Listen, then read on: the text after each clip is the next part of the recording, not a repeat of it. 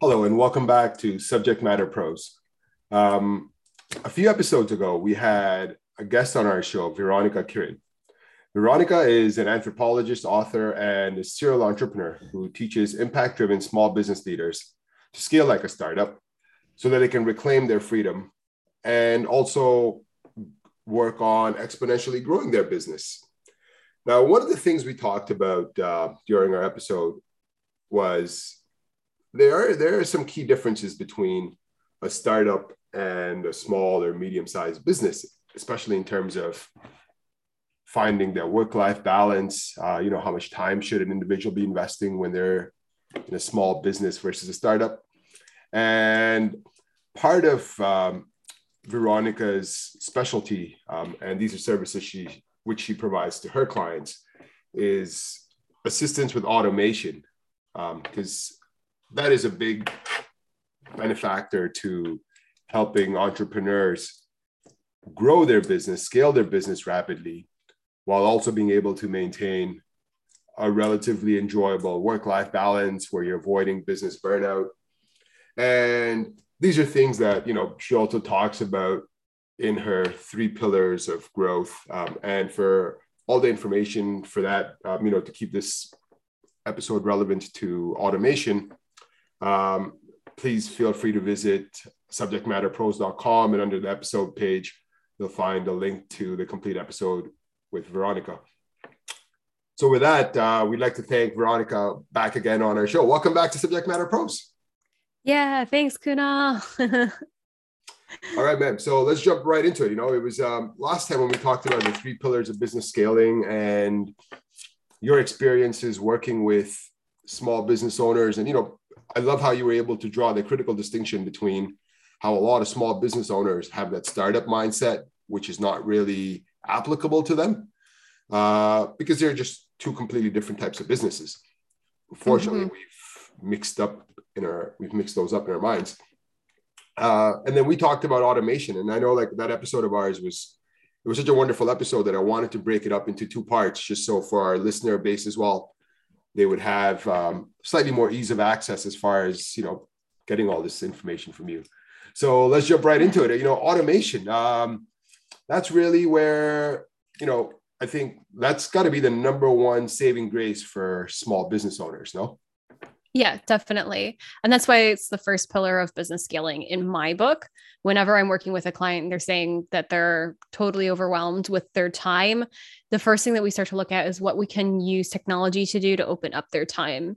Um, and as you know, we talked about last time, the number one myth about scaling, especially for small businesses, is that it's going to cost money because we look at either Fortune 500 companies or we look at um, the startup world because that's who makes headlines. And we see them investing in, you know, thousands of hundreds of thousand dollars, millions of dollars to grow money. the business fast. Yeah. Uh, and so we think like, oh, I have to have an injection of funds. I have to have a loan. I have to have a VC or an angel investor or something like that in order to scale the business. And that's not true. That's not what scaling is. Scaling is creating the ability, restructuring your business so that it can grow exponentially, exponentially without having your time also grow exponentially. Because we can't, like, our time is limited, right? Like, we all are limited by what I call the human 24 hour limit. Every single person has this. So, like, if you see a competitor doing more, they're not doing more because they have more time. They're doing more because they've probably automized, automated their business well. And I apologize, as I mentioned to you, I just got over COVID. So my word usage sometimes is a little bit unique that is getting better. I apologize to the well, We're glad you're well. You know, that's what's more important. we're gonna make up a few words while we're here today. I like that. You know what? That's a whole. That's I think I was um, on a, just a complete sidetrack note. I was listening to a podcast on language, and it was very interesting because they had. Uh, I'll keep this brief, but they had this. Um, I think it was a TEDx talk or something, and it was about language, and they had this woman on there, and it was surrounding pronouns and mm-hmm. around they and their, and you know people's preference for using those and it's amazing how she talks about all what language really is is just an evolution of how humans communicate. So right. In the our language up until this point hasn't been able to yeah, facilitate so that conversation. So it needs to change. Our, yeah, we're gonna come up with new words that are gonna be, you know, they're gonna right. have staying power. So right we're going to email out i think we mentioned that last time that i also do um, diversity and inclusion for lgbtq issues in small businesses because it is really critical to creating good partnerships inclusion is really important in good partnerships but yeah so we'll just make up some words maybe today and i think the audience thanks for bearing with me um, but yeah so if if you feel like you're struggling in your business, the first thing to look at really is what can be automated. And so I use the metric of whatever is recurring in the business. So you've done it more than once. Uh, but that doesn't need human intervention. And that's where some humility comes in because I, with my first small business, a tech company, I really thought I was given the special touch to my clients by handling all the things myself. And what I was doing instead was using all my time and all my clients' time. So it wasn't good. Yeah. I thought I was doing something nice, but it wasn't. It was just using everybody's time. And it wasn't replicatable, which meant that like I couldn't study how it was going because I did it different every time because I'm a human. So that's the baseline, really. Like, I love that we're focusing on automation because it really can change the game. And most of the automation software out there is free. And you know what? I really like uh, at the start, like, I mean, that's something where we should just throw little injunction in here is that there's no substitute to hard work and effort. All this is, is like, I, I really love your definition and view on scaling as, you know, being like relative to what your business is growing, your time commitment should not grow proportionately. And that's really what people need to understand is that you, you still got to work, whether it's X number of hours a day or how you may, you just have to, there's ways to not have to work as much as you're growing. Right. And with your clients, right. you know, I couldn't agree more. Like as, as a small business owner, we all want to provide, we feel that as, as a stakeholder, you're going to have going to deliver generally a higher level of service, or you know, you care more because mm-hmm. at the end of the day, the money flows through your bank account before you disperse it to your employees and contractors. Right. But yeah, there's that balancing act because clients will like, I love my clients, but man, they have no boundaries. Like they don't understand like, you know, especially if they have your contact info you're yes. disposal if you're in, if they're in bed at 2 a.m on a friday and a thought pops in their head guess who's getting Doesn't that message matter. at 2 a.m on a friday? Yeah. like you are right? definitely. So yeah. so i just had this conversation with a client actually. This is such a great point. Um so first of all being a business owner is a little bit like being a parent we have to hold very firm boundaries we have to do some disciplinary action with employees but also with our clients they try to push those boundaries um, but lovingly, you know, supportively. Um, my client was going through the same thing. So her client would call her in the middle of the Saturday and derail her whole day off with some emergency, which it's not her fault there's an emergency. It's the client's poor planning that there's an emergency, right? But she would just it, it creates anxiety so um, right. it's not your fault it's an emergency it's the client's fault it's the client's fault there's a who's planning come on seriously. i know but like, i just love it like if, if they can understand that hey because I had that happen like literally last week. Somebody emailed me uh, saying, "Hey, I got a trade show coming up in three days," and I'm going, "Your trade show was not organized." How long have you known? Yes. Like I mean, this is I'll why I actually. I never work over the holiday. I take two two weeks off at the end of the year because there is everyone knows that this holiday is coming. It happens yearly. There is nothing that you can tell me. 25th was going to be a holiday this year. Oh, snap. Sorry. But so what we did for my client was that um, she basically had pass pass through access with her clients. She's a consultant. She's a management consultant. And so her clients had her phone number, text messaging, email, etc., just like you said. Um, and so what we realized is that her meeting scheduling was not automated. And so we got her using Calendly, which is one of the free opportunities, uh, the free technologies that will automate your scheduling. There's several others out there. There's like Time Trade and Acuity, and there's like a lot of them these days. Most of them are free to start. And then as you add more calendars, then it starts to have a little bit of money involved. But hey, that's okay because if you need more calendars, that means that you've scaled probably, right? Or anyway, if you're using five calendars, then you got to review, you got to go back to the drawing board and streamline your operation. Right. Why are you doing that? Yeah. Right. So yeah, get honest with yourself what the reason is. But um, by funneling her clients through her calendar, first of all, we could dictate how many hours each client gets per month as part of the retainer. And as you probably know, we can set the calendar the automation to only look at certain days of the week and even certain times on those days, which meant they can't call her on Saturday because it's not on the calendar. They have to set a meeting and then discuss whatever they need to discuss. And so now her time is protected. And she's not involving anybody's time in order to get their meeting scheduled. If they want a meeting, they can schedule it. They have quote unquote free access to her but within the boundaries that the technology protects for her. It's beautiful.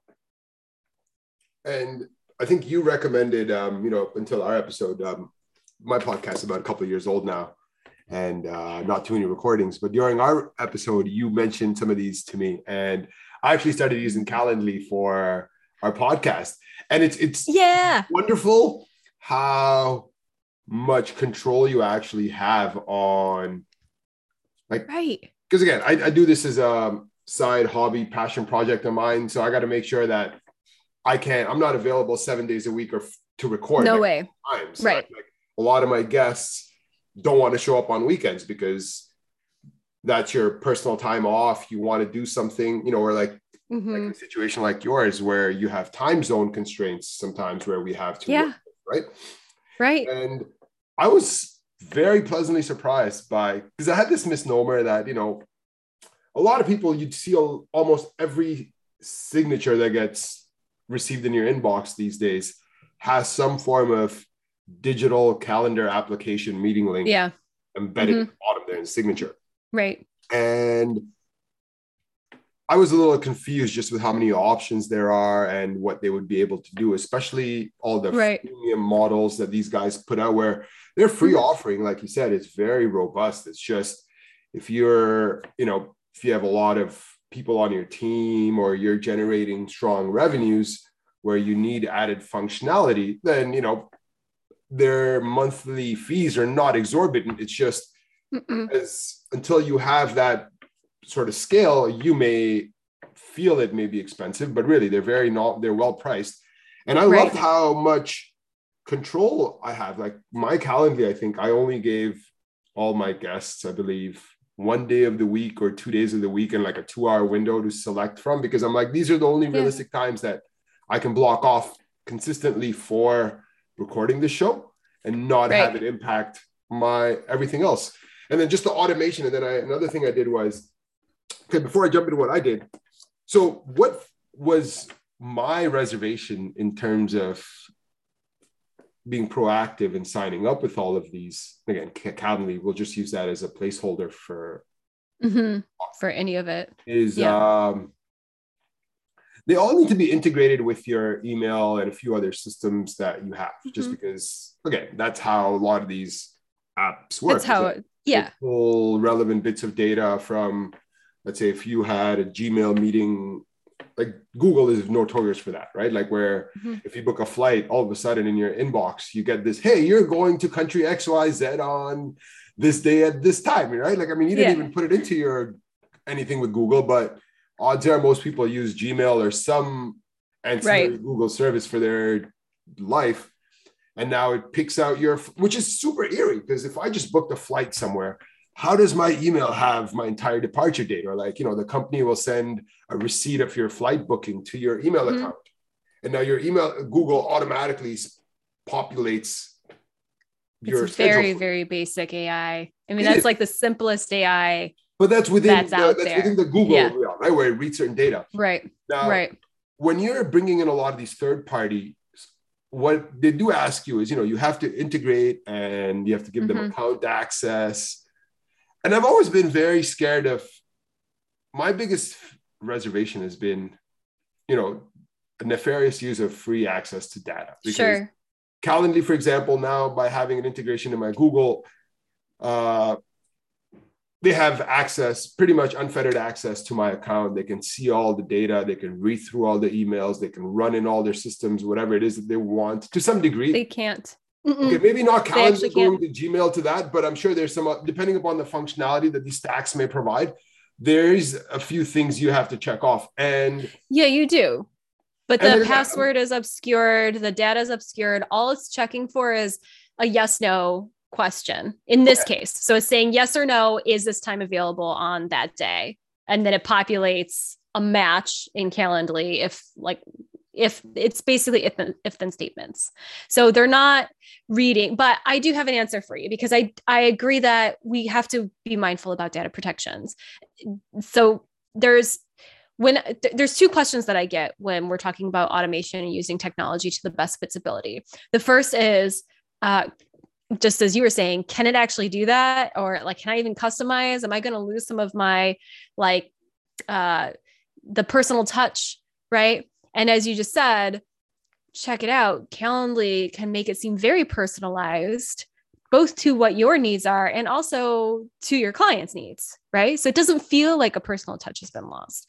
Technology is very, very adept these days. I think a lot of people still think like we're in the 2010s, but we're in the 2020s and technology can do almost everything now oh, to the point of it being a little scary. So that brings us to the second concern that you're bringing up. What happens with data? And so I personally tend to default towards open source apps. There's one that I love. It's called Ferdium. And uh, it is an open source messenger integration app. It's built on Chromium, which is Google Chrome, right? So it just uses that stack um, and it puts all of my messenger apps in one window. And I'm talking about uh, Telegram, WhatsApp, Facebook Messenger, Discord, Slack, you name it, right? Like, how many messenger apps do we have these days? Oh my God. Now they're in one window on my computer, one. And that has saved me so much time and headache. And I'm so much more on top of the groups that I'm supposed to be participating in. And I say supposed to be because they're they're choices that I made. But you know, as you know, I, I received the Forbes uh, Top 1000 uh, Entrepreneurial Award last year. So there's a private group on Slack specific to awardees. That's a really important network for me. I want to be involved. But if I have to have Slack open and Facebook Messenger open and Discord open, because that's where my private group is, and Telegram and WhatsApp, and I have to open all these windows every day and then have them all using RAM on my computer, guess what? I'm not going to open all of them. Some of them are going to fall to the wayside. Probably the ones that I don't use every day because I don't I don't use that group every single day, but it's really important. So Ferdium, there's there's other apps that do that, but Ferdium is open source. You download it from their GitHub access point. So we can track where the data goes. The public can see how they're using data. They're, they can see how the API is being used. And so wherever possible, if you're concerned about data usage, I do recommend that you aim for open source options because at the very least there's a checks and balances there compared to facebook which is like a black hole for data these days which is why my business is technically not on facebook anymore.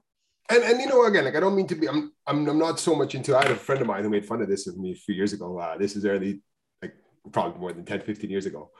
Uh, i was very nervous about how much gmail would do my buddy's like bro you're not relevant enough in google's eyes that they care that much about you. And if they do, then you should be happy. Then you got you know that's not a problem of yours. But so I'm not too much worried about the companies having access to the information.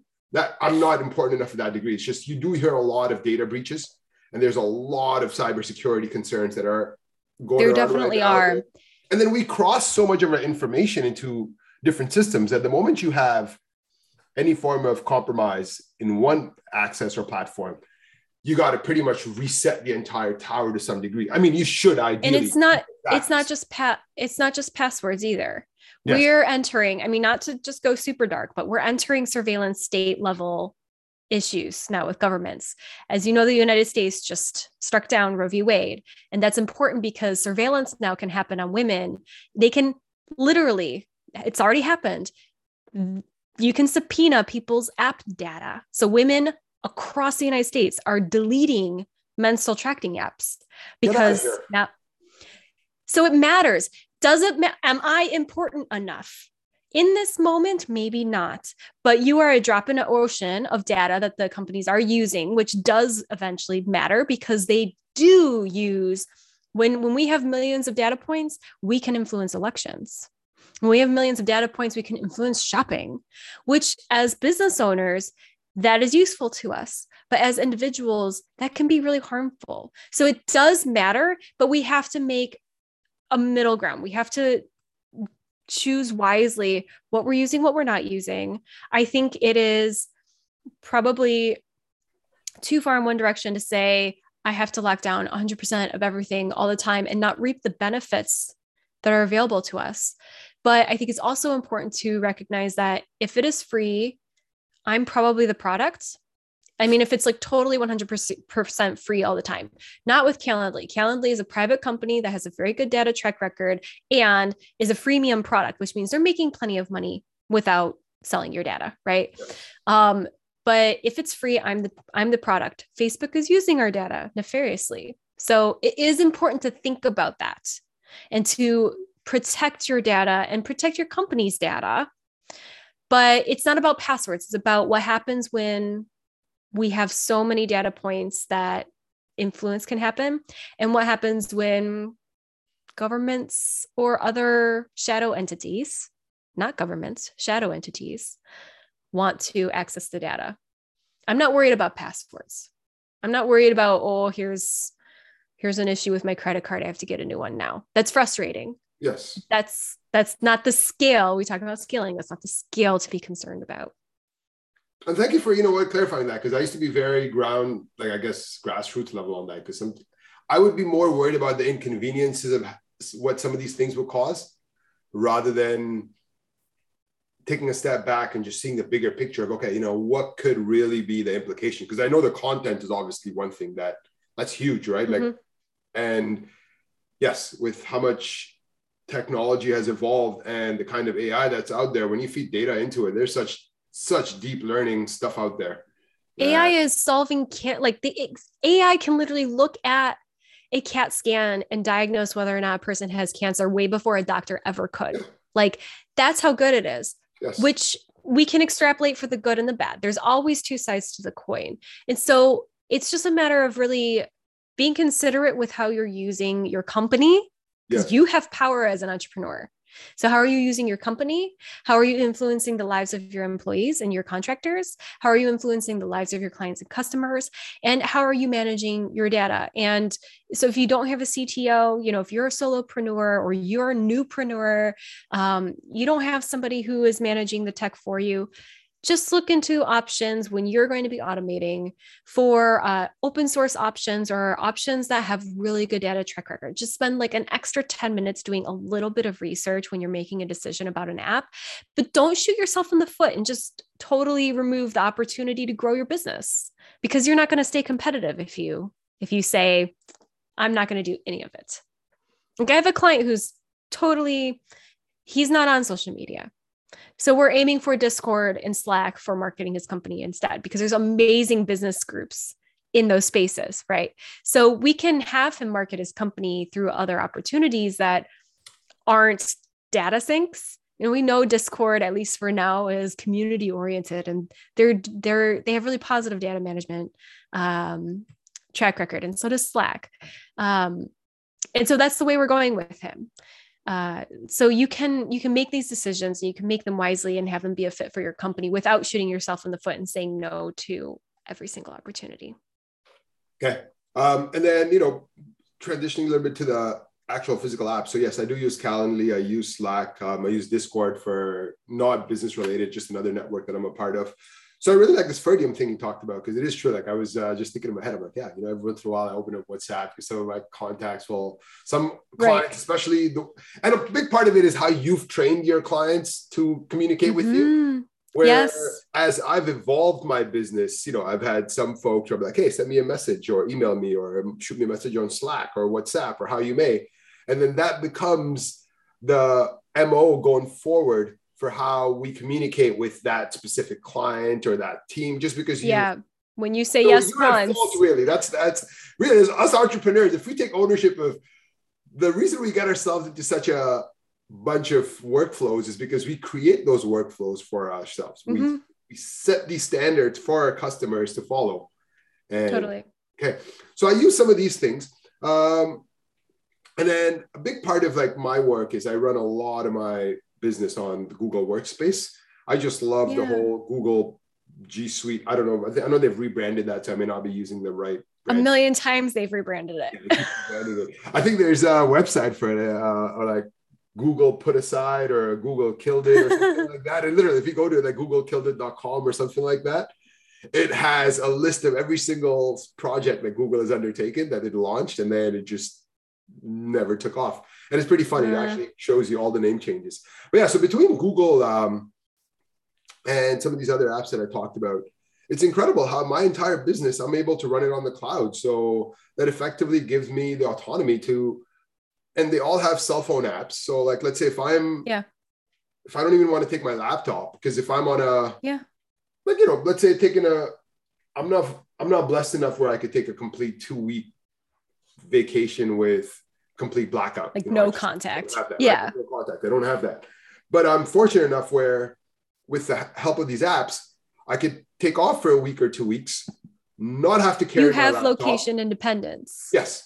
Just have my yeah. cell phone available. And then if there's anything high priority, I can access all the content I need on there through all these devices and then at least delegate it to the right teams that need to address the concern rather yeah. than having multiple things open and even another thing that i added was um, with with calendly that you talk about and this is something that i was doing slightly more mechanical myself is that mm-hmm. when we had a guest come on there you know i would manually you know, we'd, we'd um, discuss our availability, pick a time slot. I would manually go ahead and schedule you in for that. Then I'd have to go mm-hmm. into Zoom right. and generate a Zoom link for the show. Whereas right. now with Calendly, it's like boom, automatic. You get a Zoom link, I got a notification, this is done. I just click right. on there. And then, like you said, you can add all kinds of customizations even in the freemium models for how you want the automated response to look like to right. the person going out, like how much of that touch you want. I'm sure you can create lots of user groups and things like that as well. Mm-hmm. Um, and I'll jump right back to you with some of the other things, but you and I, we know what how open source things work. You know, working with getting access, downloading things from GitHub and stuff like that. But for some of our listeners who may not be as tech savvy perhaps or just as comfortable mm-hmm. with some of these because there's so much jargon that it could be overwhelming at times um, could you just give folks a quick little few seconds on what how you view open source or stuff like oh, that sure. Again, a little bit of research that they have to do but just so they understand the difference between open source software versus like mm-hmm. a private yeah. guy selling a software so open source literally means that the uh, all of the code all of the documents for the app are available to the public. You can see all the way to the bare bones. And so that tells you, um, you know, if I'm looking at the code and I see an API, and an API is basically a call, like you're talking about Calendly can connect your Google Calendar with Zoom and pull up a link and create it for you and then integrate it into your Google Calendar. So it's doing that through um, an API key, which is just a fancy special address that allows it to do that for you. Um, and so when I know that this open source app is calling to other apps to get information and data, um, I can then look at the source documents and I can see, okay, here's the line where the API is called. Here's where that information and data goes. Here's how that information and data is stored. And so I can start to see and understand um, exactly what's happening within the app. And that means that you can call them out if something nefarious is happening. Um, but the thing is, typically within the open source community, it really is a community um, of people who believe in free. Um, open source apps are usually free and uh, free access. So, free and free access to technology, really the early days of the internet when, yes, it was the wild, wild west, but we could do anything because there were no constraints. There was no like HTML5 making it all, you know, like there was nothing like that. So um, that's why I really I gravitate towards open source. I I'm not always able to use it, but if you type in like open source messenger apps into Google, you'll quickly start to find many options. And that's how I found Ferdium. Um, and I vetted it. I've used it for a long time. Uh, I actually used its predecessor before uh, I used Ferdium. The predecessor is called Ferdi. and um, it's uh, the creator of Ferdi said, I don't want to do this anymore. I don't want to update this app anymore. It's taking too much of my time. It was open source. So one of the passionate users said, okay, I'll take it and I'll run with it and created Ferdium. So that's the kind of cool thing that happens within the open source community as well. And for our listeners, um, Bitcoin technically is open source too. So all of the Bitcoin code is open source. If you're really mad into the Bitcoin market, it's the same analogy. It's good. It actually there's no open, I like I love open source stuff because it keeps it yeah clean and safe. And then it's above board as much as it can be. Yeah, and and, and just the number of eyes looking at it is so many that if mm. Any one person notices anything off, they have the optionality to revise it and then have everyone else chime in on whether or not what they did enhanced the offering. Right. Right. From what it is that they right. Yeah. Sometimes open source is that the source logs, you know, the data files are readable. Sometimes open source means you can edit it too. You can actually like add to the app and change it. Um, so so yeah, it is really it is really a, a cool community and a cool opportunity to um, to use technology in a way that feels a little bit safer. And then you know what, both of us we've had uh, enough experience being in the technology domain, and mm-hmm. developers and engineers and a lot of people in this field they're fantastic. Honestly, they're some of the most wonderful, yeah. like altruistic, sharing people because the internet was built from people literally taking code from other people and just like they stood yeah. on and, and nerding out and seeing like what can I do with this? What can I make this do? Like, yeah. It's incredible really how fun people time. have to share. They're just like because yeah. the day it's like it's like, hey, you know what? I can give you my exact code. And there's a ton of repositories mm-hmm. online where you can get code for all kinds of things. Yeah. But you're still going to have to personalize it to your thing. It's like you could give your client a template for communications or emails or anything like that, mm-hmm. like, which are fantastic. But they're still going to have to take that core template that you deliver to them and mm-hmm. make it applicable to that individual client to theirs. Like you can create the most personalized template, but you cannot personalize every single template for every communication that goes out on their behalf. You just can't. Right? At that point, right. it is their effort. Yeah. So there's there's a lot of good there, there's a lot of good reasons why people do this. Again i just want people just i want listeners to know that it's not a bad thing that there's open source. It doesn't take away from commerce. It doesn't take away from anything. All it does is just accelerates our development and then yep. enhances safety actually when people work as a commune together to share things. Yeah. And it's just you know, most people do a lot of good with technology. So it's just unfortunate that if anything bad happens then that it really gets there's a lot of propaganda of that across a lot of mm-hmm. you know, sources. So we only hear about those and not all the good things. Um, but okay, before, but now we're now we're getting into personal stuff. But we had so Calendly and um, you know, so he talked about Slack, he talked about Discord, he talked about Ferdium, and you also mentioned something very important uh, while we are talking about Ferdium was the effort you invest in vetting the stack because yeah. what's the ramp up process like for a business? Let's say if I'm a new small business and I decided to integrate with a few apps that would be relevant for my needs, and mm-hmm. I research them on the internet. You know, like, there's so much content that sometimes it's hard. Yeah. To get all of it, but let's say if I get something and it's not ideal, what about transitioning out? Like you know, that's got to be right. another real disheartening moment because if you're not tech savvy, now you've just invested all this time wrapping your head around mm-hmm. how this GUI or this front end works. And right. you realize that it wasn't ideal, or now you ended up getting um, professional services where they recommended, hey, you know, let's say you come in and I'm using track, for example, or something. And then you're like, hey, you know what? Use Calendly Kunal. It's much better for you. And if it has a different interface, it may actually put me off or give yeah. me the impression of more work than that is needed.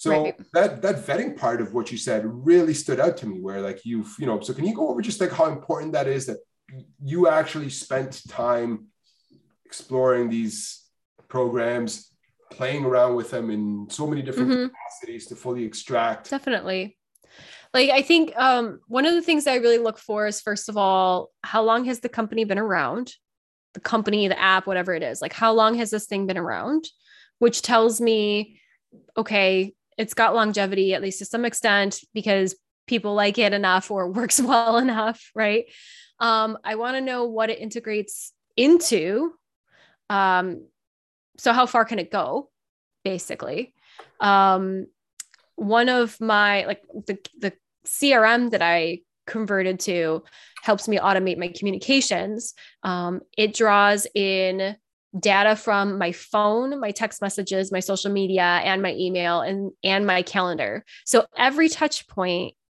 with my clients ever is organized into my CRM, right? So but I I went for it not just because it was more powerful than any other CRM and also had a fair price point because I've met CRMs that are like, we're the most powerful, but we're a hundred bucks a month. I'm like, no, don't, don't get any of that gotcha BS with me. Um, I had a client who was using it. And so I got to see a little bit of the back end before I decided I wanted to use it. So I look at price point, I look at how how much integration it can have. I look at age. Um, and I look at uh, user, how many users are on it. Like if they're serving only a few thousand people, maybe it's not quite right. If they're serving tens of thousands, hundreds, hundreds of thousands of people, they've been around for years. I know there's a great track record. I get really curious about customer service. So if I really want to know, like I'm really on the fence and I don't know, like what's their customer service like, you can find out either by becoming a prospective client and sending them an email or taking the trial and communicating with their chat uh, services or email or whatever. Um, one of my the the app that I use for my client management, which is called Coach Accountable, um, and and by the way, the CRM that I use is called Close with a Z, um, and I can send links to all of these as well. But um, I converted to Coach Accountable partly because someone recommended it to me. But when I was trying to figure out how to integrate it into my company on the free trial. Not only did the support person say, um, oh, here's how to do it, and they responded really fast. They also said, you know what? Why don't we just hop on a quick quick Zoom call and I'll screen share with you and help you set it up like one on one. I wasn't even paying for it yet right? So that's a deep level customer service. So you can vet customer service yourself, or I'm a really big fan of what Reddit says because nobody's paying Redditors to say anything good or bad. And we know that people on Reddit can be vicious. So if it's really good and they say it's really good, I really believe them. But if they have anything bad to say, I really believe that too. So um, I think those are the things that I really look for when I'm looking to vet. Um, and I would recommend that if somebody is thinking about starting to automate their company, don't try to shoot for the moon. Try to shoot for the low hanging fruit first. So whatever it is, like like Kunal, what you said, you had this extraneous um, thing that you're doing, which is podcasting. It's not your primary work, and it you don't want it to take extra time because probably your income from the podcast is not a huge amount of your revenue, right? So, uh, you spending actual time scheduling people is literally you paying for the podcast, right? Time is money. You could be doing work for your clients. Yeah. So, so you starting to use Calendly suddenly got this off of your plate and it was a very simple place to start automating your company. There's one step. I, I integrated, I got my Zoom and Calendly things in line, and that literally saved me 15 hours minutes of active work, like, in, like 15, yeah. 20 minutes of deep work because I got to open up all these multiple screens, send everything, and then it keeps me organized, right. populates my calendars. I don't got to, and it allows you to pick things based on my right. predetermined availability for that rather than and oh, I can choose when I'm ready to choose. I don't have to wait for you to be ready to choose and like right exactly. So go for low hanging fruit and go for the thing that probably will have the most impact in your company or open up time uh, especially when it's doing stuff that's not making you money. Yes. And then what about like you know let's say if i transition from calendly to another scheduling app Monday or like again, I'm not very um, and there's also like a that's another thing that like you know where people underestimate the power of your experience and your knowledge in this because some of these companies they have um, such good advertising budgets that when you type in a competitor's name their name pops up right? So yeah.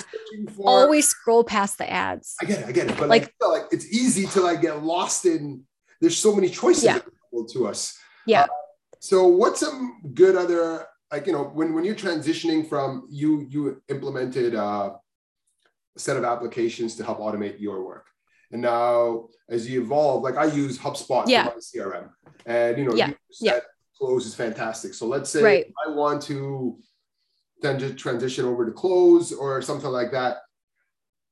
I have a lot of data in HubSpot. I've been using mm-hmm. HubSpot for the last four or five years. It's got a lot right. of my things built into it. So, how, what's the cost like, or what's the effort involved when you're transitioning from one to another? And you know, like, yeah, your expertise would also come into something like this. It depends. so, if you're transitioning Calendly to Acuity, let's say, it's probably going to take you an hour max, right? transitioning my CRM, I went from Streak to Close. So I was using Streak, which at the time was free. So I think you've probably noticed too that maybe some of the things that were free in the teens aren't so free anymore. Um, so Streak used to be a free CRM that integrated into Gmail. So I could have my Gmail window window open, but then I also had pipelines and that was kind of really nice. Um, I abandoned Streak not because it stopped being free, but because uh, I wanted more power. I actually abandoned Streak. Uh, I was grandfathered in, so I abandoned it. It was still free for me.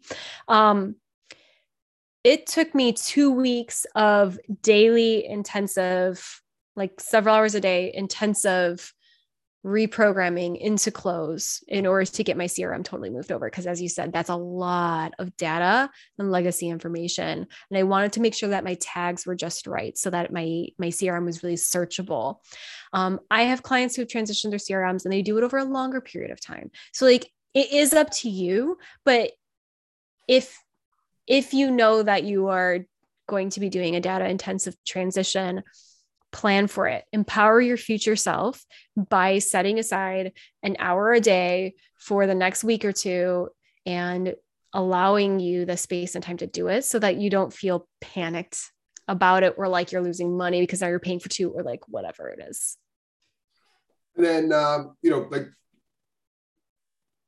it's, it's, like you said, shoot for the low hanging fruit. Every business is unique. And then we work with so many different types of businesses in different verticals, different scales, different service offerings that there isn't like a one size fits all type of solution. It's almost like everyone has right. to, you almost have to spend time with somebody else who's very familiar with what each one of these applications provides in its core yeah. service to see which ones even make sense because the whole point of automation is to reduce your work and if automation requires you to put in a lot, because one thing with automation is it's data driven. So it does require mm-hmm. data to be entered, and then you have to give it some form of guidance on how you want it to present yeah. to you. You have to train it a little. Yeah. And it can be very easy, like especially if you're organized, if you're really into organization or something like that, this becomes like a game. You can mm. gamify some of these apps where now an inordinate amount of time doing this, making yourself like you're being productive because you're doing something work related, whereas really you're not creating any economic value. You're doing something no. business. So it's also like a balancing act where you don't just throw yourself completely into the deep end where now you're like, oh my lord, what am I doing over here? But at the same time, yeah. have so like what I'm really trying to get at is um, there's so many apps out there. It's not fair to ask you to like you know list which ones are out there or anything because mm it's, yeah. it's so subjective to what your needs are that you would right. Right. So I say list with you. Like, how would they get in touch with you to just, you know, work along, identify, be like, okay, you know, if I'm like, hey, Veronica, I need a few things for subject matter pros, you know, what at like, what would you recommend work specific mm-hmm. to my podcast based on these constraints and challenges that I'm facing with the podcast. So what would be yeah. the best way to work around something like that with you? Definitely. Uh, so I offer a 15 minute consultation, just complimentary anyway, because I want to know, I, I just, I want to know a lot about your company and we're not going to do it via email. There's just no way. So, um, you can get on my homepage, which I know you'll link in the uh, show notes right. and um, just schedule your session. And um, I actually ask in in that uh, uh, initial contact, you know, what what are you working on? What's your goal right now? So that we can use that 15 minutes to the max. Um, and then from there, yeah, we'll work towards finding a custom fit for you because just as you said, Kunal, everybody's business is different. Um, and so everybody needs different solutions. Uh, I have ones that I'm personally partial to, but um, I think if somebody is just really new to automation, the best thing that they can do is like flit through Zapier just to like start to get an understanding of what automation even looks like. Um, Zapier can't solve everything. And a lot of times you have to do ultra, ultra customized connections, but it gets you at least into the frame of mind of what is possible. And so then if you're looking for something more robust, now we have a baseline to go after. It is I've played around with some of this stuff and it can be fairly uh it can be overwhelming, especially because it's a new thing you're adding on, you're taking on new, you're going out of your comfort zone. So I can truly see the value in and, and like you said, it, the, the cost of you're already on the fence of whether or not you want to do this if it doesn't go well, it's going to be more expensive and onerous for you to re rectify things. So you think, and this is where like you need to have, you know, professional guidance from mm-hmm. someone like yourself who could take a bird's eye view of, okay, you know what, this is what this business does at its core. And based on what you do and what your needs are, perhaps some of these offerings may work well to help you launch. And then yeah. as you evolve, you know, then you keep in touch and then uh, maybe you start with paid subscriptions or you move on or anything like that. So I don't know. Yep. We'll find the right path forward. And then any closing words on um, just overall automation? Because you know what, like I really wanted to just touch around a few key things surrounding, yeah. you know, this, the data protection side of things, how people can use it, talk about a few things surrounding automation and how they may help um, the, the stacks and stuff is very subjective to every individual case. But any closing thoughts for in regard to automation or what you've seen or anything that we left out on? You know, I think that anyone who's worried about time and how much time is it going to take to set something up look if you're going to hire someone like if you're going to have a, um, an employee do something in your company you're also going to have to put in time in order to train them. Now you're going to spend a lot more money training a human. So let's train an app to do it for you so that you can hire wisely in the future and everybody's time is used well. So be an entrepreneur, be brave, be excited, look to expand, and use automation to support you. And so you can, you know, take a vacation. you can build an empire. By the way, I love that. so you can build an empire. That's true. That's uh, all about building an empire. But Veronica, thank you so much. You know what? Uh, between last between your last show and this one, I think we really touched on a lot of things that as individuals embark on building their empire, um, they forget how to take care of themselves. They forget how to scale properly. They forget about everything that's available around them. And then mm-hmm. you're also such a control freak when you're an entrepreneur sometimes that you don't know how to let go. Um, it's just yes. all skills that take time to build up, right? When you work for someone, yes. like, you're told very clearly what to do, you deliver it, you get a paycheck in your bank. As an entrepreneur, it's a little bit slightly different. It works in reverse, kind of, but yeah, it's, it's nice to have um, an understanding, especially how much we struggle. Because oftentimes entrepreneurs are not very vocal about the challenges they face, mm-hmm. but they exist so it's really wonderful oh, yeah. to have someone like you come on and actually articulate that on a global level, what needs to be done, and uh, things that are out there so people can continue building an empire. Yep, I've been through it all. So you're not going to scare me with your struggles, and I'm going to help you get to success. That's amazing. Well, Veronica, thank you so much. And um, you know, for our guests, if you'd like to get in touch with Veronica, please visit veronicakiran.com or you can visit our website at subjectmatterpros.com and on the episodes page, you'll find links to our LinkedIn profile and website. And then in thank closing, you. oh, you're welcome. And in closing, uh, thank you for tuning to this episode. We hope you found it valuable. If there are any topics that you would like to recommend for future podcasts, or if you'd like to be a guest on our show, please drop us a line at subjectmatterpros at gmail.com or by visiting our site at subjectmatterpros.com. Until the next episode.